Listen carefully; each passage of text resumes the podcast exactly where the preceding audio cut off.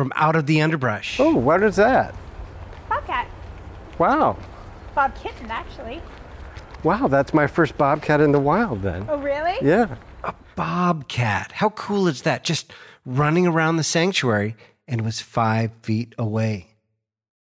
Oh, just everyday life here inside Busch Wildlife Sanctuary. This is Inside Busch Wildlife Sanctuary. I am David C. Guggenheim.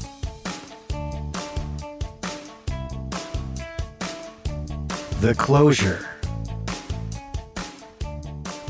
The Busch Wildlife Sanctuary was closed for eight weeks when COVID 19 made its presence known. How does that affect a nonprofit that makes most of its money from grants and donations, a lot of which are small donations from those who bring their families, their kids there? And people just go there to be at peace, to be with nature. What happens when that all just stops? It's weird here now because since we've been closed so much, some of the animals are really enjoying no people. and other Can you tell? Oh yeah. Oh definitely. That's Amy Kight. She's the executive director of Busch Wildlife Sanctuary. For instance, we have a, a siblings of bobcats. There's three of them. And when it's really busy around here, they're just overwhelmed by it all. And then now that we've been closed, they're running around the yard, so excited. But then you have our otter, Charlie. He loves the interaction. So for him, it's just like every person that walks by, he's like, "Hey, look at me!" Because he's just like he's a clown, just a class clown. On today's podcast, we'll also be meeting one very special permanent resident. His name is Stu. Stu. Stu Art. Stuperman. Beef stew. Ah, no, no, no, no, no, no, not that stew. Not the one from the hit movie Minions and Despicable Me. No, I'm talking about this stew. a duck, a black bellied whistling duck. Stu, whee! Loves interaction. It's tough. Stu, whee! Everybody, they get all excited when people come around. Stewie the whistling duck, the unofficial what? mascot of Busch Wildlife. Oh. Yes, that's Stu. Ah, a mascot. What could a duck possibly do to become an unofficial mascot of Busch? We'll find that out about Stu and a lot more. We just released our, our Stu fan club T-shirts actually, and it's been our it's been our hottest seller. The first day of the closure, what, what was that like coming here? Weird. It was really weird coming here at first. I mean, the staff generally gets in somewhere between 7.30 or to 9 a.m. So that seemed normal. But then 10 a.m. rolls around and we normally open the doors and you've got story time going on and you've got animal encounters and we have our youth volunteers. We have just our volunteers. We ceased all volunteer activity. All of a sudden they're gone. It was weird. It just, it seemed empty. I'd be lying if I didn't say the first week though was kind of nice as far as getting things done.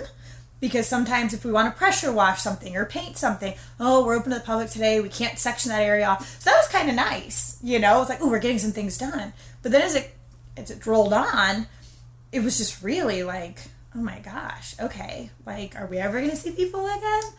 When I was there with Amy, Busch was empty. A few staffers would be in and out, but few and far between. When most of your staff is telecommuting, handlers are off doing things with the animals, and educators now doing Facebook groups, continuing to engage the community free of cost, offering educational videos for families dealing with their children at home because of the quarantine.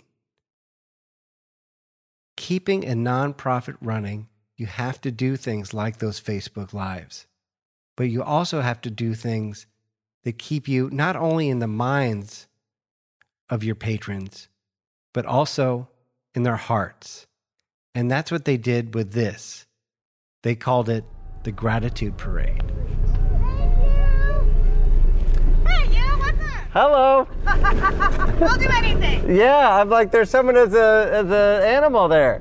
Oh yeah. Yes, that is the executive director of Busch, Amy Kight, out there on the side of a road, dressed as a giraffe with her husband, also dressed as an animal, and the entire team of Busch Wildlife Sanctuary, all on the side of the road, waving signs, waving wild animals to the people of Palm Beach County who have come out to be thanked by Busch Wildlife for the tremendous support during COVID 19 during the quarantine. We want to thank the community for supporting us while we were closed. And that's huge because this sanctuary can't function without the public. That's Sunny, a volunteer at the sanctuary. And there were easily hundreds of cars that had come out packed with kids and families to show their support of Busch. But not only that, they were there to be shown thanks by Amy, her crew, and their animals. I miss you, Noodle. I've missed you so much for the last eight weeks. Noodle, as strange as it may sound, is a almost three foot long alligator held by Scott the volunteer here. Yeah, and besides working inside, we do rescues, and that's been called off too, because we were getting calls and going out three, four, five times a week, sometimes twice a day. And that was called off too, and it's hard. we miss these critters.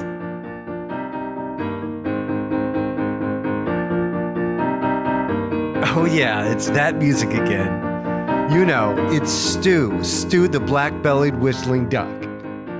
Well, I had a chance to spend some quality time with Stu. And I have to tell you, for a whistling duck, I couldn't get him to whistle. Can you hear that? He's chirping. He's clearly chirping. Now, Amy has told me that he whistles for people. But that's a chirp.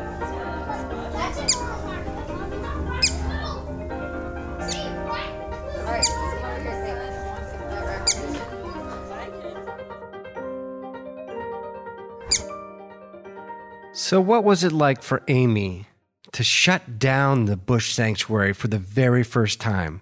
What was that like on a personal level? It's heartbreaking. It really was. I didn't think it was going to affect me the way it did. Um, and I actually kind of, in retrospect, I was completely wrong in this situation, but I kind of fought with our chairman of our board. I didn't want to close. Our founding director said that the sanctuary, Busch Wildlife Sanctuary, was always meant for animals and humans. And in the time that I've been here in 16 years, the amount of people we've come across who have gone through traumatic things in their life and came to the sanctuary in that capacity is overwhelming. So to say I'm going to take that away during what seemed to me to be a very important time when people needed nature and they needed somewhere to escape to and to feel like everything was normal and I was going to close it off I didn't like it at all. I mean, I argued. Within a day or so of him calling me, I mean, the entire country was shutting everything down. So, I mean, we were definitely right in doing such, but from a, a heartbreak standpoint, I hated it. I had an opportunity to go to Busch Wildlife while it was closed, while it was sectioned off from the public.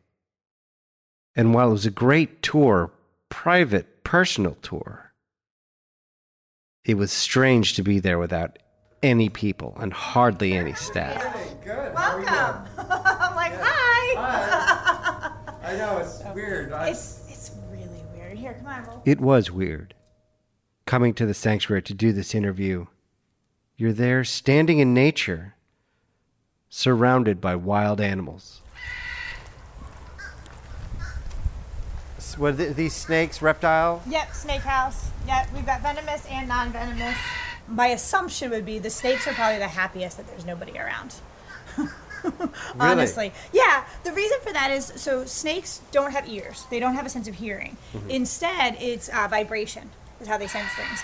So even though we have all the different signs, don't tap on the glass, whatever, people look away. Kids, boom, boom, boom. You know, like no, stop. But that vibration, I'm sure, still affects them. Right. You know, no matter how much we try to limit that kind of activity, I think they've probably really enjoyed just not having that excess vibration of, of people coming up and looking at them and, and tapping on the glass.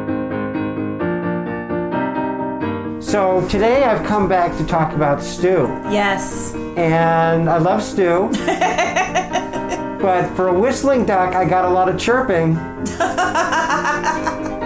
You have to make kind of obnoxious sounds to really get him to whistle. And Uh-huh. Well, that's why- I can go out and do those obnoxious I'm, sounds. I, I'm coming to you because I need to get a whistle. you need to get a whistle. I need to get a whistle. Hear the whistle? Stu, woo! So that's the whistle. That's the whistle. Okay. That's why I kind of stopped us here a little bit away while we Right. were still chatting. Right. That's how you, if you stand right on him, you don't get the whistle. It's when you're a little bit further away. Aha. Now you can't get him to stop. Hear him because he knows we're over here. Yeah. Stu, woo! Well, that's interesting because anybody who might be standing around us might be wondering, like, what animal is she speaking to? Oh yeah, yeah.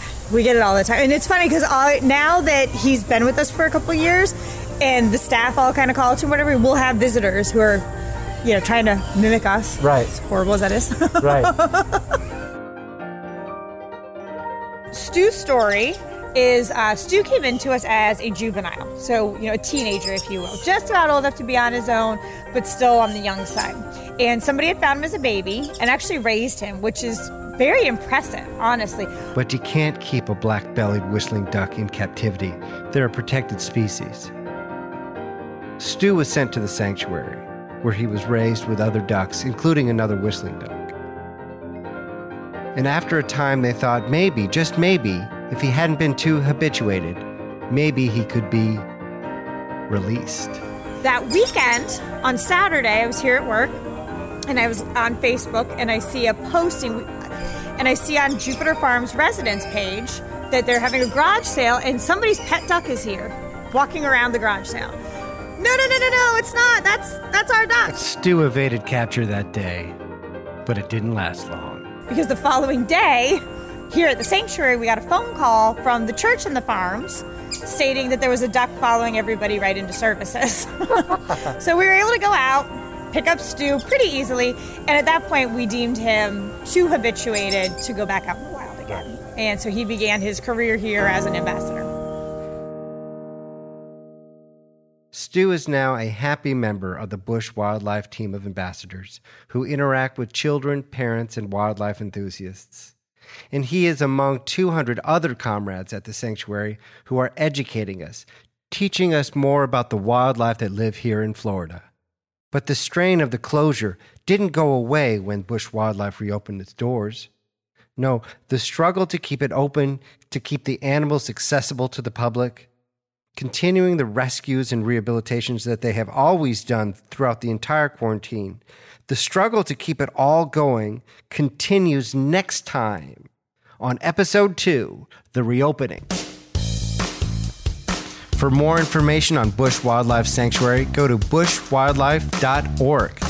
If you need to reach the sanctuary for any reason, including finding an injured animal, you can call 561 575 3399. So the next time you find yourself at Busch Wildlife Sanctuary, go and find Stu, ask a handler, and say hello to him. Like this Stu! And if you can, maybe pick up a Stu t shirt. More to come next time on Inside Busch Wildlife Sanctuary. I am David C. Guggenheim. Don't waste it. This has been a production of SomeoneTalkedMedia.com.